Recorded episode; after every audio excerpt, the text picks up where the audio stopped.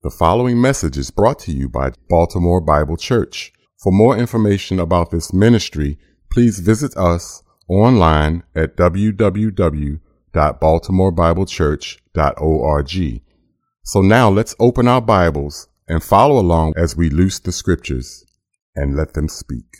Uh, thank you so much for uh, having me here today, uh, uh, Baltimore Bible Church. It is my joy and privilege to be with all of you. I come with the greetings of the saints of Grace Community Church at Wilmington. Uh, they send me with their love and affection for you. We are so thankful that the Lord, in His providence, has seen fit for us to be able to be sister churches in the work of gospel ministry. And so, even though most of our people have not met most of your people, we all love you very much. And so we share in the one Lord and Savior, and we're so thankful to share in His work together. I'm always encouraged by this church. I'm especially always encouraged by your pastor. Uh, what, what a gift the Lord has given to this church uh, and, and Pastor George. Uh, you know, it's like what somebody asks you, how do you describe George Lawson? Yeah, some of you chuckle at that, right? Well, there's a lot of ways that you could go with how do you describe George Lawson? Fast, you know, uh, if I tried to speak as fast as him, my tongue would fall out. Uh, where I grew up, you can't. You're, if you speak that fast, they'll think you're a traitor. So I can't even try to keep up. Uh, I, when I think of George, I think of that bounce he always has in his step. I mean, he is always on the start line ready to go. But more than anything else, if somebody says, what, what, What's the deal with George Lawson? Here's, here's my answer to that. I have never met anyone with a bigger heart than George Lawson. And I am just so thankful that the Lord has redeemed and regenerated that heart. And we have the opportunity to benefit from that. As, as George's friend, all I'm trying to do is just keep up with him and, and what a sanctifying gift that is in my life to have your pastor as my friend. And I trust you recognize what a gift it is to you as a church to have a faithful man like George leading this ministry. And it is a gift. In fact, we see that even in our passage for this afternoon, Ephesians 4. If you got your Bible, turn with me to Ephesians chapter 4. Ephesians chapter 4. Uh, you'll have to uh, bear with me uh, I'll be reading from the ESV. I know uh, normally uh, you, you hear the word from the NAS. It's very close, uh, but, but I'll be reading from the ESV. I want to look together with you at this passage in order to help you to understand a little bit better what the Shepherd's Institute is all about in the Shepherd's Institute, we have three different congregations who have invested resources, time, effort, energy, prayer, all in this goal of training up men for leadership. Why? Why would we do that? Certainly, there are a lot of other things that we could do. Uh, there, there's no shortage of need in the world in which we live. So, so in the pecking order of priorities, why would three separate congregations come together and say, we need to join together to invest our resources, our time, our prayers in the work of training up men for ministry? Why do that? Well, if you're going to understand the Shepherd's Institute and what it's all about, then you need to understand the importance of leadership in the church. The thing that we see in Ephesians chapter 4 is that, that Christ, in his grace, has given the church gifted under shepherds whose ministry is then a means of grace to the whole congregation. Christ gives shepherds to the church as a sanctifying gift for the church. That's the overarching theme that we see in our passage this afternoon.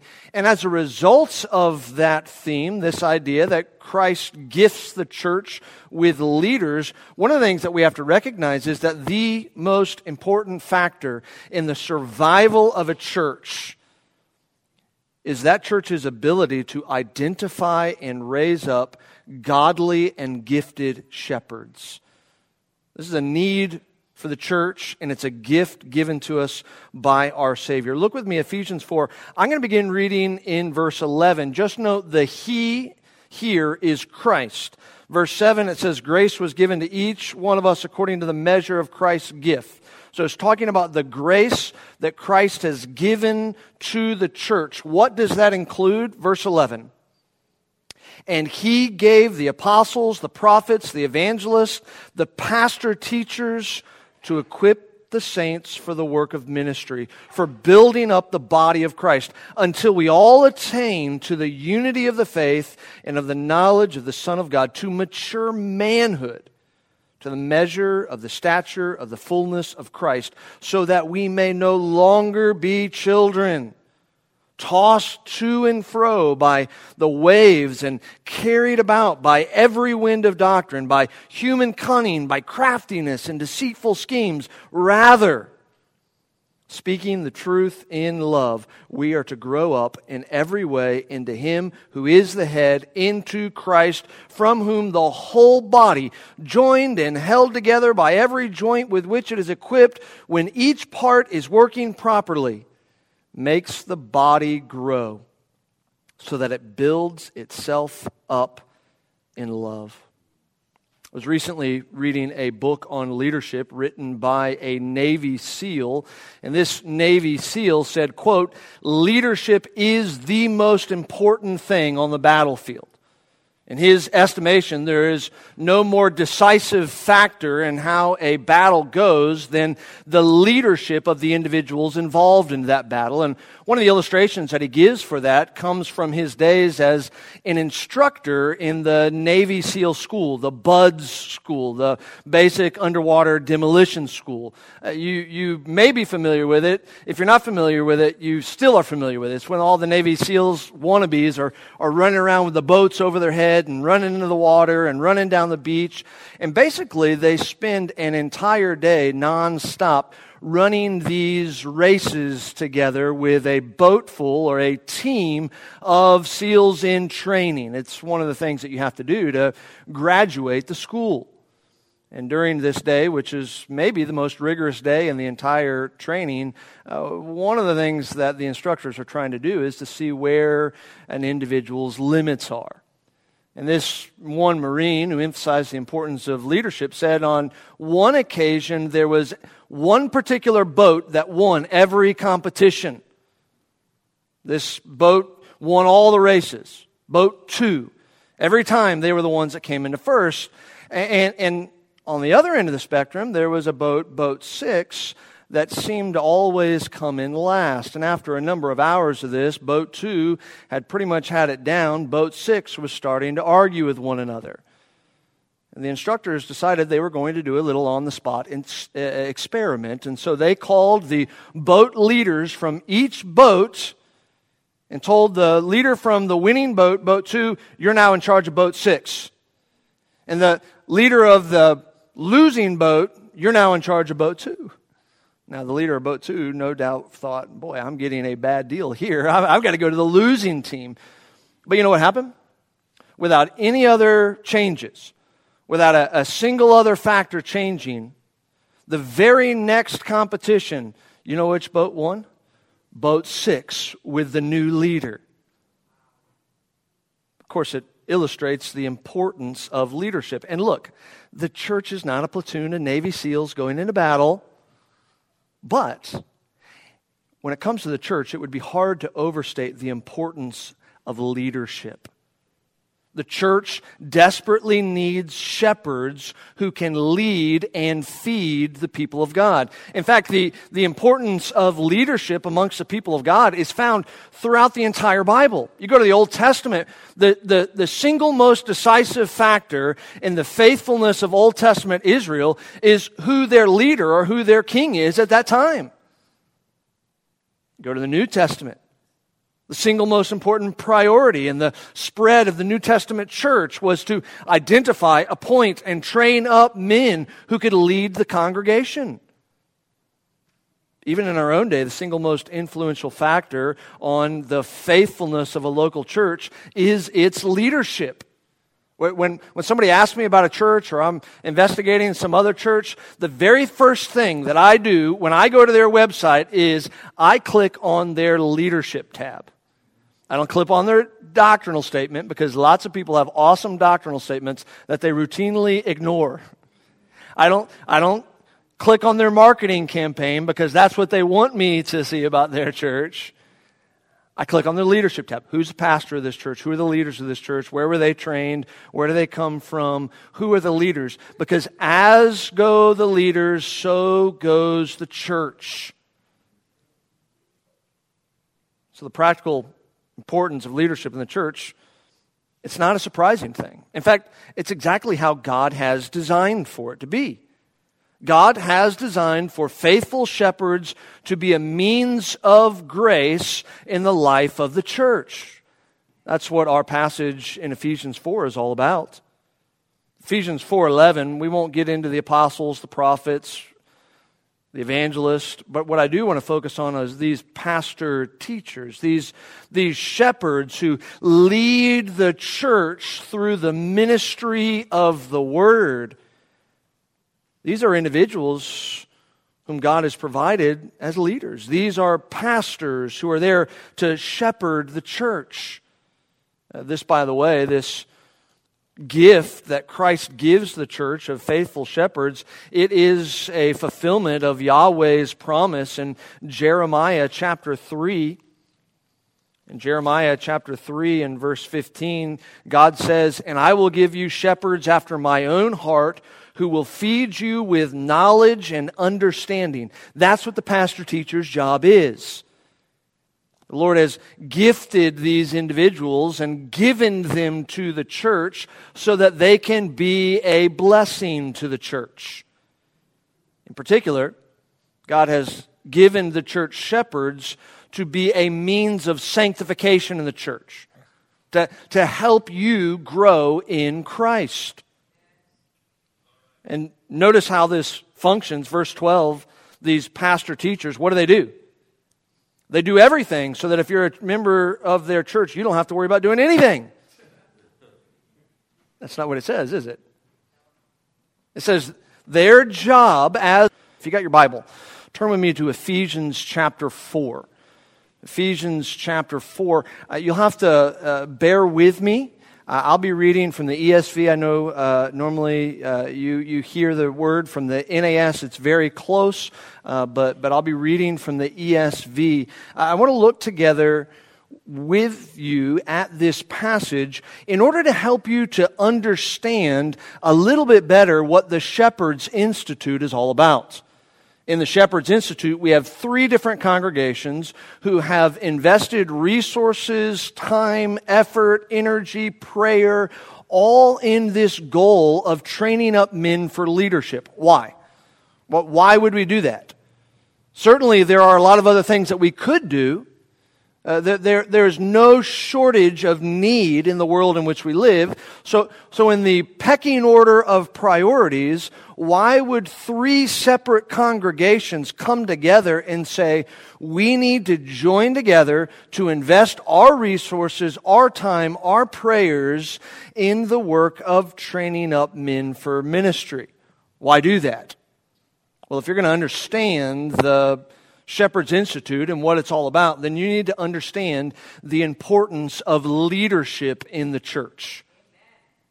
The thing that we see in Ephesians chapter 4 is that, that Christ, in his grace, has given the church gifted under shepherds whose ministry is then a means of grace to the whole congregation.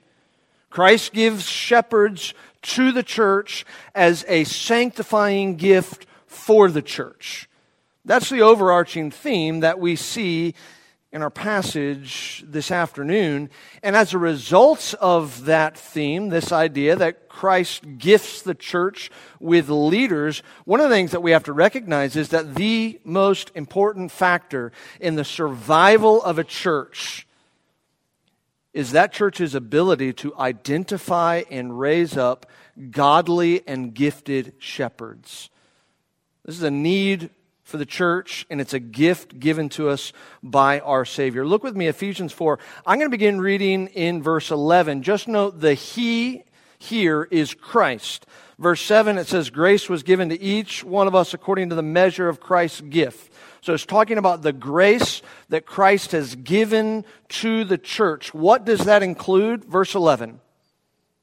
And he gave the apostles, the prophets, the evangelists, the pastor teachers, to equip the saints for the work of ministry, for building up the body of Christ, until we all attain to the unity of the faith and of the knowledge of the Son of God, to mature manhood, to the measure of the stature of the fullness of Christ, so that we may no longer be children tossed to and fro by the waves and carried about by every wind of doctrine, by human cunning, by craftiness and deceitful schemes. Rather, speaking the truth in love, we are to grow up in every way into Him who is the head, into Christ, from whom the whole body, joined and held together by every joint with which it is equipped, when each part is working properly, makes the body grow so that it builds itself up in love. I was recently reading a book on leadership written by a Navy SEAL, and this Navy SEAL said, quote, leadership is the most important thing on the battlefield. In his estimation, there is no more decisive factor in how a battle goes than the leadership of the individuals involved in that battle. And one of the illustrations that he gives for that comes from his days as an instructor in the Navy SEAL school, the BUDS school, the Basic Underwater Demolition School. Uh, you, you may be familiar with it. If you're not familiar with it, you still are familiar with it. It's when all the Navy SEALs wannabes are, are running around with the boats over their head and running into the water and running down the beach. And basically, they spend an entire day nonstop running these races together with a boatful or a team of SEALs in training. It's one of the things that you have to do to graduate the school. And during this day, which is maybe the most rigorous day in the entire training, uh, one of the things that the instructors are trying to do is to see where an individual's limits are. And this one Marine who emphasized the importance of leadership said on one occasion there was one particular boat that won every competition. This boat won all the races. Boat two. Every time they were the ones that came into first. And, and, on the other end of the spectrum, there was a boat, boat six, that seemed to always come in last. And after a number of hours of this, boat two had pretty much had it down. Boat six was starting to argue with one another. The instructors decided they were going to do a little on the spot uh, experiment. And so they called the boat leaders from each boat and told the leader from the winning boat, boat two, you're now in charge of boat six. And the leader of the losing boat, you're now in charge of boat two. Now, the leader of boat two no doubt thought, boy, I'm getting a bad deal here. I've got to go to the losing team. But you know what happened? Without any other changes, without a, a single other factor changing, the very next competition, you know which boat won? Boat six with the new leader. Of course, it illustrates the importance of leadership. And look, the church is not a platoon of Navy SEALs going into battle. But when it comes to the church, it would be hard to overstate the importance of leadership.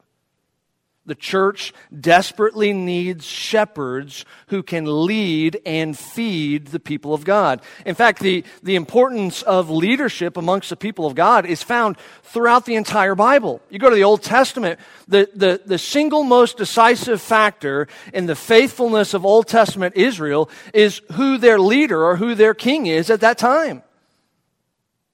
Go to the New Testament. The single most important priority in the spread of the New Testament church was to identify, appoint, and train up men who could lead the congregation. Even in our own day, the single most influential factor on the faithfulness of a local church is its leadership. When, when somebody asks me about a church or I'm investigating some other church, the very first thing that I do when I go to their website is I click on their leadership tab. I don't clip on their doctrinal statement because lots of people have awesome doctrinal statements that they routinely ignore. I don't, I don't click on their marketing campaign because that's what they want me to see about their church. I click on the leadership tab. Who's the pastor of this church? Who are the leaders of this church? Where were they trained? Where do they come from? Who are the leaders? Because as go the leaders, so goes the church. So the practical importance of leadership in the church, it's not a surprising thing. In fact, it's exactly how God has designed for it to be. God has designed for faithful shepherds to be a means of grace in the life of the church. That's what our passage in Ephesians 4 is all about. Ephesians 4:11, we won't get into the apostles, the prophets, the evangelist, but what I do want to focus on is these pastor teachers, these, these shepherds who lead the church through the ministry of the word these are individuals whom God has provided as leaders. These are pastors who are there to shepherd the church. Uh, this, by the way, this gift that Christ gives the church of faithful shepherds, it is a fulfillment of Yahweh's promise in Jeremiah chapter 3. In Jeremiah chapter 3 and verse 15, God says, And I will give you shepherds after my own heart who will feed you with knowledge and understanding. That's what the pastor teacher's job is. The Lord has gifted these individuals and given them to the church so that they can be a blessing to the church. In particular, God has given the church shepherds to be a means of sanctification in the church, to, to help you grow in Christ. And notice how this functions. Verse 12, these pastor teachers, what do they do? They do everything so that if you're a member of their church, you don't have to worry about doing anything. That's not what it says, is it? It says their job as leaders in the church is to equip the saints for the work of ministry, for building up the body of Christ. God, God has given the church shepherds so that every member of the church can be equipped to fulfill God's call in their life, whatever that call might look like. Shepherds are the ones who are equipping you for ministry. What does it mean to be equipped for ministry? It means to be prepared to function well within the body of Christ. God has given us shepherds in our life leaders in our life so that his gifts in our life can be equipped and nurtured and channeled in a way that honors the Lord. And, and, and, that's really the goal in all of this is that the whole church would be benefited from it. As, as we're all equipped and serving the Lord, what happens? The body of Christ is built up, the, the edification of the church. When we talk about the edification of the church, when we talk about the building of the church, what are we talking about? Are we talking about a physical building? Well, no, because then God would have gifted us with architects, right? Is it talking about the numerical growth of the church? Well, no, because then the Lord would have gifted us with marketers, which is what some pastors really are what is this edification? What is this building up? It's a building up in sanctification, a building up in holiness. It is a growth in the Lord that takes place amongst God's people. That's what Paul's talking about here. Re- really, what Paul is saying is that, that Christ ha- has secured a grace for the church, and then specifically pours out that grace in the life of the church by giving the church faithful shepherds so that the whole body can be equipped to work together for sanctification, holiness, and ministry to the Lord. The edification of the church is the sanctification of each member of the church. That's what Paul's talking about here. That's what Christ has gifted these shepherds to the church in order to fulfill. And so, in a lot of ways, it would be impossible to quantify the impact and, and, the blessing of gifted and godly shepherds in the life of the church. However, Paul does identify in this passage two sanctifying results of shepherds in the life of the church. Shepherds are a gift for our sanctification. So, what are some of the specific benefits of that? Well, we see two of them in this passage. Uh, first of all, we see in verse 13 that, that through the means of grace, through the ministry of gifted shepherd, comes what we'll call mature sanctification. Mature sanctification.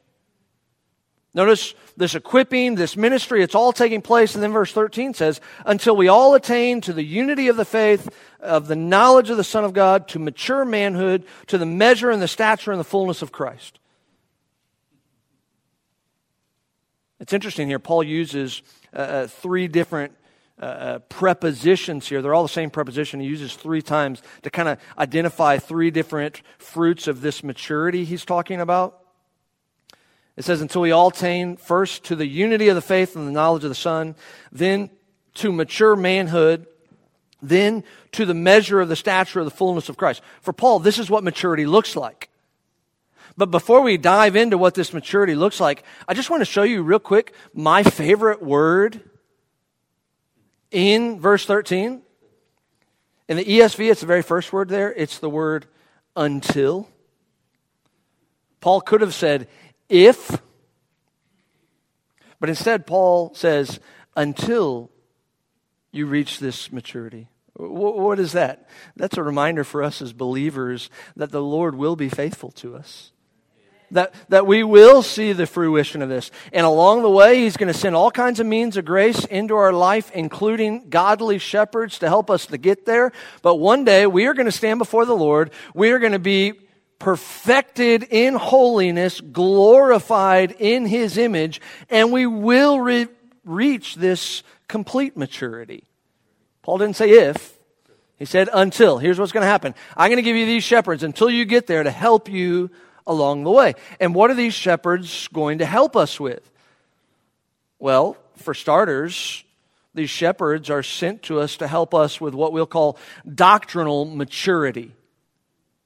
You want to be mature in your sanctification and your holiness? You want to be a mature believer? You need some doctrinal maturity. That's why Paul says, until we all attain to the unity of the faith and the knowledge of the Son of God. When, when, when Paul talks about the faith here, he's talking about the objective Christian faith, what the New Testament teaches. He's talking about the gospel. He's talking about the truth as it is found in God's Word. And when he talks about having unity in this faith, this unity does not come by ignoring the truth. There are some out there who think that's how you have unity, right? Hey, let's not talk about all this doctrine stuff. Let's not get too deep. Let's just focus on all, what we can all agree on. Jesus, good. Everything else, you know, bad. Let's not, let's not think any more about it. But, but let me tell you something. That's not how true unity is built. True unity is built when we as God's people come together and say, whatever the scriptures say, that's what we're going to submit to. And let's get as deep in the scripture as possible so that my preferences aren't getting in the way of our unity, but instead we're submitting to the Lordship of Christ Jesus. I need to deepen my understanding of the truth so that we can be unified in that. And oh, by the way, that doctrinal unity also, Paul says, leads to a knowledge of the Son of God. You want to know Christ? You need to know His truth. Jesus knew this. In, in, in, his prayer on behalf of his disciples, including us, in John 17 17, Jesus said to his Father, Sanctify them in the truth. Your word is truth. How are we going to be sanctified? How are we going to grow in holiness? How are we going to grow closer together? How are we going to grow in our unity? How are we going to grow in our knowledge of Christ as our own personal Savior? It's going to be through the truth. And as our lives are immersed in the truth, what happens is we grow in our doctrinal maturity. We grow in the depth of our faith because we understand what God's word says. And in that regard, it's the shepherd's job to be feeding the sheep the truth of God so that they can grow in this very, very doctrinal maturity. A lot of times as a pastor, I get a lot of emails, calls, texts, uh, uh, drop by the office. There's a lot of ways to get a hold of somebody nowadays. Uh, uh and, and a lot of times it, it's, it's questions about, hey, what does this passage mean? And sometimes I'll just say, here's what that means. But usually I'll say, listen, you've got the Holy Spirit. You can use any book in my library you want to. Figure it out. Study it. Then tell me what you've come up with. And then if you're wrong, I'll correct you. You grow in that. You study that. The shepherd has been given to the church to help the church to grow in its maturity around the truth. And, and not just in this kind of doctrinal maturity, but also in, in what I would call a personal maturity. Notice the second clause Paul uses in verse 13. So, so until we attain to the unity of the faith, but then also Paul adds this to mature manhood to, to, a, to the place of being a full grown adult Christian. Baby Christians are a wonderful joy, aren't they? But not if they say that way. We were all baby Christians, right? But the Lord intended for all of us to grow in these things. If you had a child who never grew in their development, if you had a, a child who wasn't able to groom themselves or, or dress themselves, you would say, well, you know, he's six months old. That's not a problem.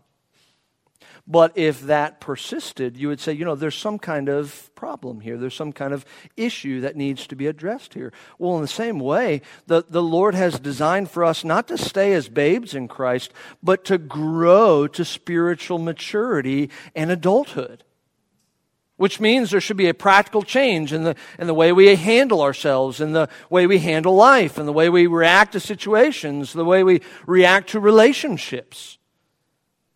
There should be a personal maturity in our lives as believers as we're growing in the Lord. And really, if you want to define this, what does it mean to grow up and be a, a, a mature believer? I think basically this maturity that Paul is talking about here is growing in your ability to receive, apply, and pass on the truth. That, that's what a mature believer is the, the ability to receive the truth. You know, I've, I've, I've had new believers come into my office, and it's like, boy, I, I don't even know where to start because you're not ready to hear this yet. you know, turn your Bibles to John 3.16. Let's start there. Right? But as they grow, now all of a sudden they can receive more truth. But then the true mark of maturity isn't the ability to just hear truth and then chew on it and then go record some podcast on it. The, the real mark of maturity is to be able to receive the truth and then put it to work in your life, apply it to your life, obey it in your life. But then the next step is not just to receive it and apply it to yourself, but it's then to turn around and help the other person. That's maturity. And that's what a shepherd's job is to help you grow in that kind of mature Christ likeness. And boy, this is important. In, in a culture that perpetuates adolescence and immaturity, we need a place where people can come to grow up. And that's what the church should be a place where we can grow up. And the Lord has given us shepherds to help us grow up, to grow in this personal maturity. Which leads to the next clause that, that Paul uses in verse 13. He, he defines this maturity even further. It's a doctrinal maturity that's, that's rooted in the truth of Scripture. It's a personal maturity as you're putting these things to work in your life. But more than anything else, the end of verse 13, to the measure of the stature of the fullness of Christ. In other words, it's a Christ like maturity. The perfect maturity of Christ is the perfect standard of sanctification. There are all kinds of models out there, by the way, about Christian growth and how do you measure Christian growth? Do you measure your growth by performance? Do you measure your growth by desires? How do you measure your growth? You don't need any model other than what the Scripture says. And here's what the Scripture says You measure your sanctification by Christ likeness. That's it. This is God's plan for our life. In, in Romans chapter 8, verse 29, it says, For those whom he foreknew, he also predestined to be conformed to the image of his Son in order that he might be the firstborn among many brothers. God's design in our salvation is that through our sanctification we would grow into the image of Christ. So, what does maturity look for, like for us? It's Christ likeness. Maturity is measured in the Christian life by the maturity of Christ. By His grace, that's what we attain to. And even as we look at the example of Christ to say, that's what holiness looks like, aren't we thankful for the sacrifice of Christ that pays for our sin when we fall short of that perfect standard? Aren't we thankful for the, the, the grace of Christ that frees us of our sins so that we can pursue holiness? Aren't we thankful that this maturity that we diligently and, and, and rigorously pursue, that our salvation doesn't depend upon it? Our salvation depends upon Christ in whom we have believed. He's the one who has saved us, and out of the foundation of that salvation, He's now the one that we are pursuing. And as you're pursuing Christ, you know why you have a shepherd in your life? To help you pursue Christ, to help you conform to Christ. To, to help you grow in that personal maturity, to help you go in, uh, grow in doctrinal maturity. How many times do you come away from, especially in this church, how many times have you come away from your pastor's sermon saying, you know, I, I never saw the depth of that passage that way before? Or, or how many times, uh, by, by virtue of the example of your leader's life, ha, have you looked and said, you know what? I never would have thought to order my life in that way or run my family in that way, but I can see the way the Lord is blessing that there. I, I've got to follow that example. The Lord places shepherds in our life for that very reason. And I know this because Ephesians 4 says it, and I also know it because I've lived it on the other side. That there are times in my own life, whether it's my family life, my personal life, my ministry life, or my preaching, where I'll do something and I'll think to myself, that was Doug Shirley. That's my dad. Faithful shepherd God used in my life. There, there are times when I say or do something and I'll say, that was Lance Quinn a faithful shepherd the Lord used to disciple me, and so on and so forth.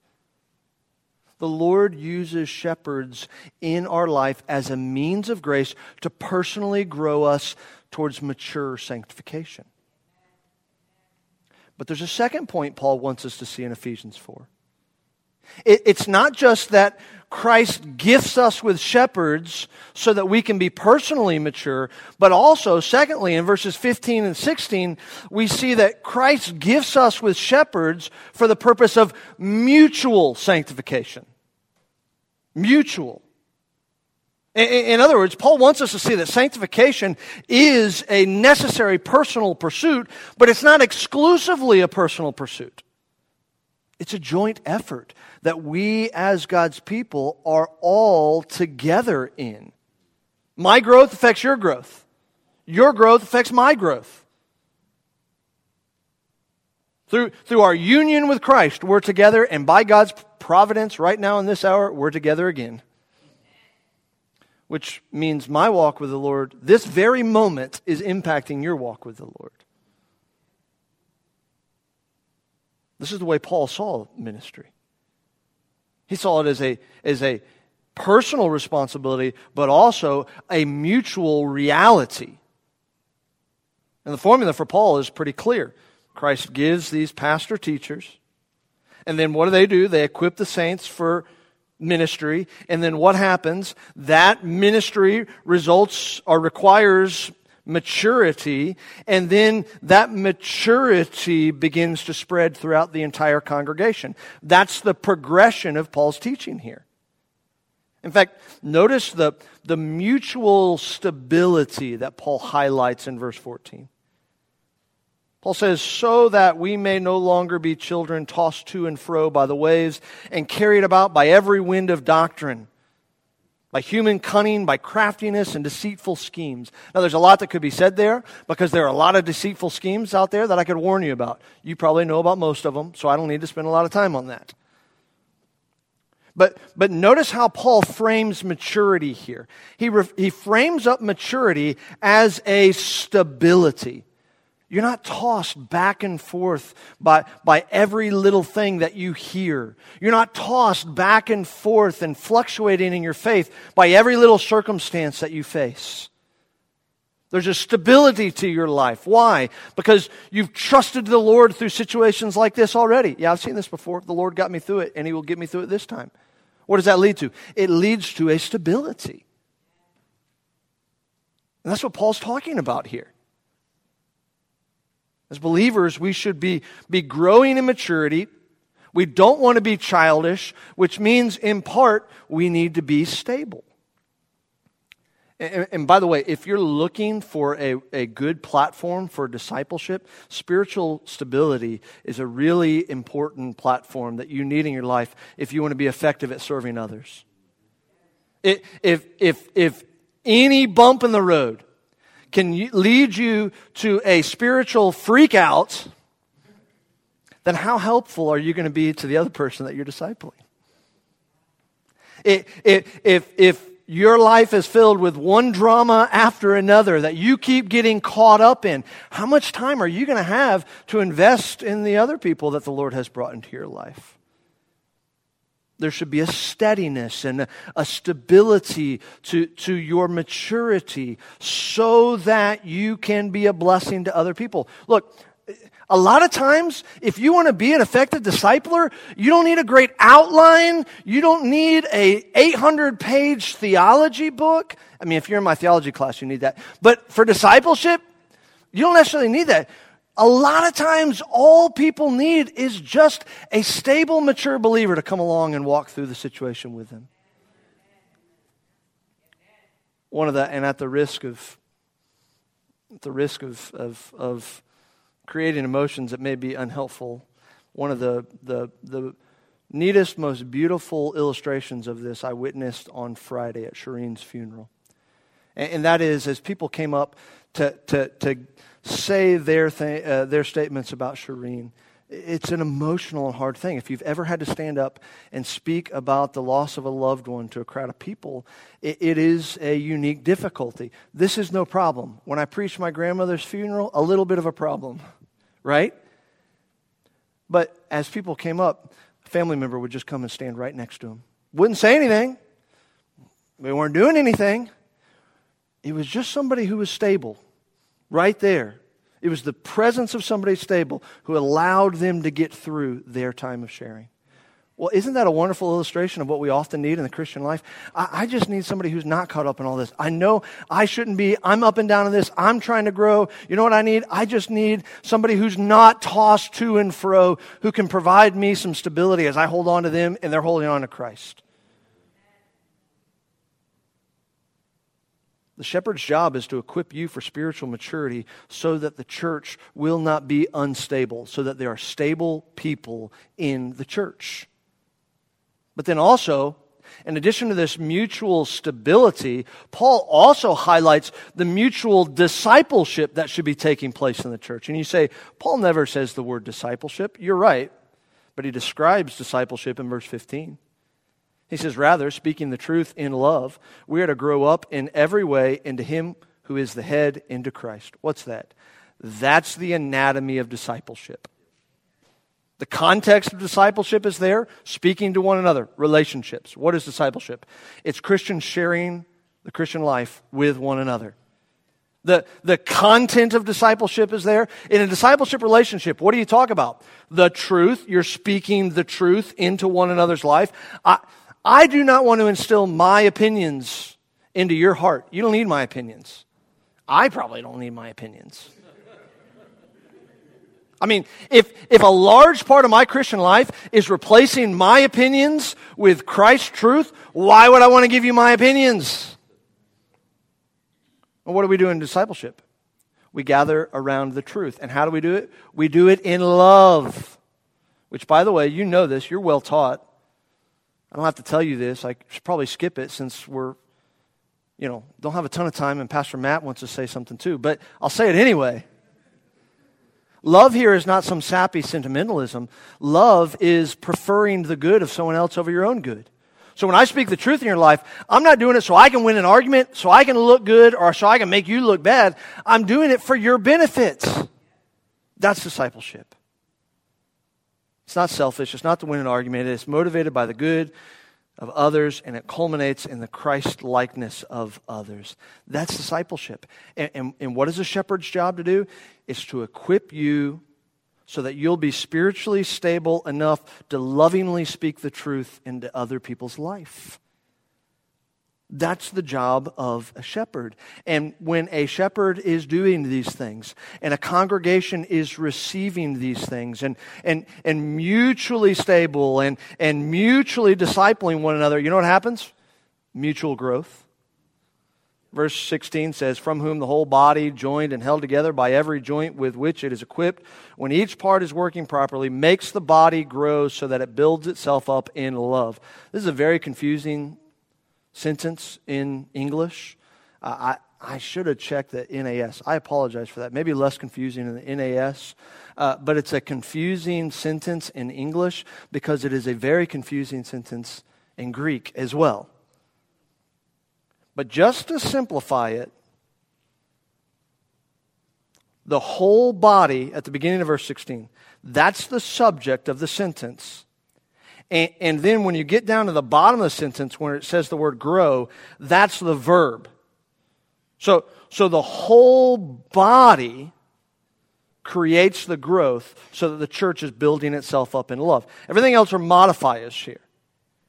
And there's a lot that we could say about this, but what we have to say about this is that from Paul's perspective, a church that is well shepherded is a church that will be a mutual means of grace in one another's life. What does that mean? It means it will be a church that is helping one another to grow in the Lord. God designed for us to most effectively grow in our sanctification when we are properly joined together as believers. In fact, it's interesting. It says, from whom the whole body joined and held together. This is actually masonry language not Masonic language. That's a different thing. the language of masonry. You take a stone, you build things with the stone. But in order to build something with stone, what do you often have to do? You have to chisel it. And once you've done all this work to, to, to make this stone into a perfect building implement, you don't leave it sitting in the middle of the yard and say, Look how nice that is. What do you do? you put it in with the rest of the building. Whatever you put in a wall together, you take this stone, and you put it in there, and you say, Oh, this doesn't quite fit. So you hammer out a little piece of it so that it all fits together just the way the architect designed it. Do you see the picture that Paul is painting for our sanctification? All, all those ways in which the Lord is chiseling away at the hardness of our heart, it's not just for our own personal growth. It's so that I'll fit together better with you so that we can serve the Lord together. Really, if you wanted to sum up verse 16 and really dive into the grammar of it, what, what Paul is saying here is that we grow with the body we're joined and held together. Also, we grow for the body when each part is working properly. Your growth is for the good of your brothers and sisters. But then also, we grow because of the body. All of this together makes the body grow so that it builds itself up in love.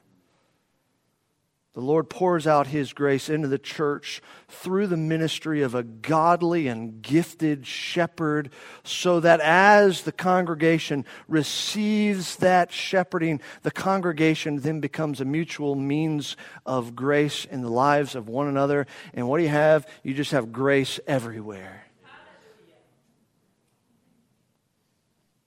Or maybe to put it this way the shepherd's job is to equip you, believer, so that you won't hold back the growth of the rest of the church. Look, I've never been on the battlefield, so I cannot personally confirm that leadership is the most important thing on a battlefield.